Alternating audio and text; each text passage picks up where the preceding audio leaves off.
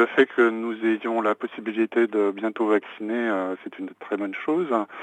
Que ça soit donc à ce moment-là, donc déjà les médecins ont, ont déjà la possibilité de de vacciner déjà depuis euh, une semaine. Pour nous, euh, disons que c'est le bon moment, oui, bien sûr. Disons compte tenu de l'approvisionnement des, euh, des, vaccins. Nous avons déjà l'habitude de, de, vacciner pour la grippe.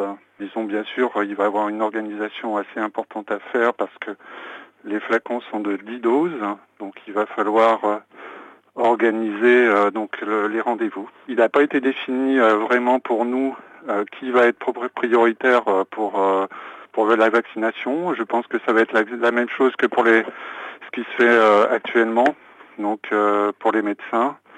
Donc en fait, euh, les personnes donc de 50 maintenant, donc ça a été étendu jusqu'à 75 ans avec des comorbidités.